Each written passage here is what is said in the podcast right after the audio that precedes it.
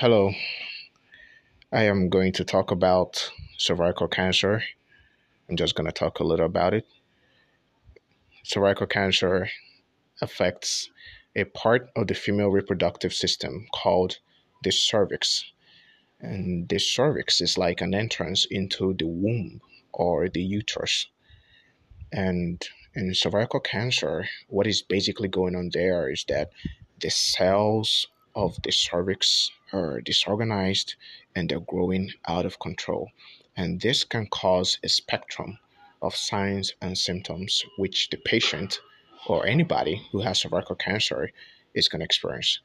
Cervical cancer is one of the commonest cancers you can find in women. In fact, as a matter of fact, it is the second commonest cancer that you can find in women after breast cancer.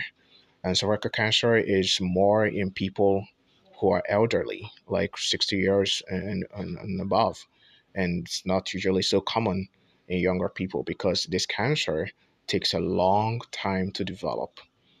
Now, there are some things that are going to put you at risk of developing cervical cancer, such as um, starting when, when you start having sex early, and when you're smoking, a smoker is more likely to have cervical cancer, and um, having multiple sexual partners and having sexual partners who have multiple sexual partners. And okay, so all right, and having a lot of kids can also put you at increased risk of having cervical cancer. Now, when you have cervical cancer, you could notice that you're bleeding abnormally from your vagina. You're bleeding between periods, you're bleeding excessively, you're bleeding after sex, and you could be losing weight. You could develop a cough, you could develop back pain, bone pain anywhere in your body. You could develop some abnormal vaginal discharge.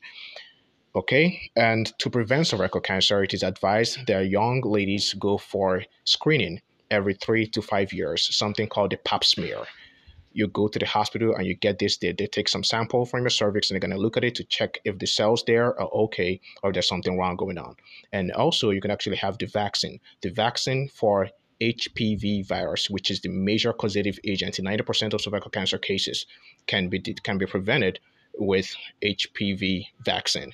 And this vaccine is usually administered to girls around 9 to 13 months to 13 years of age.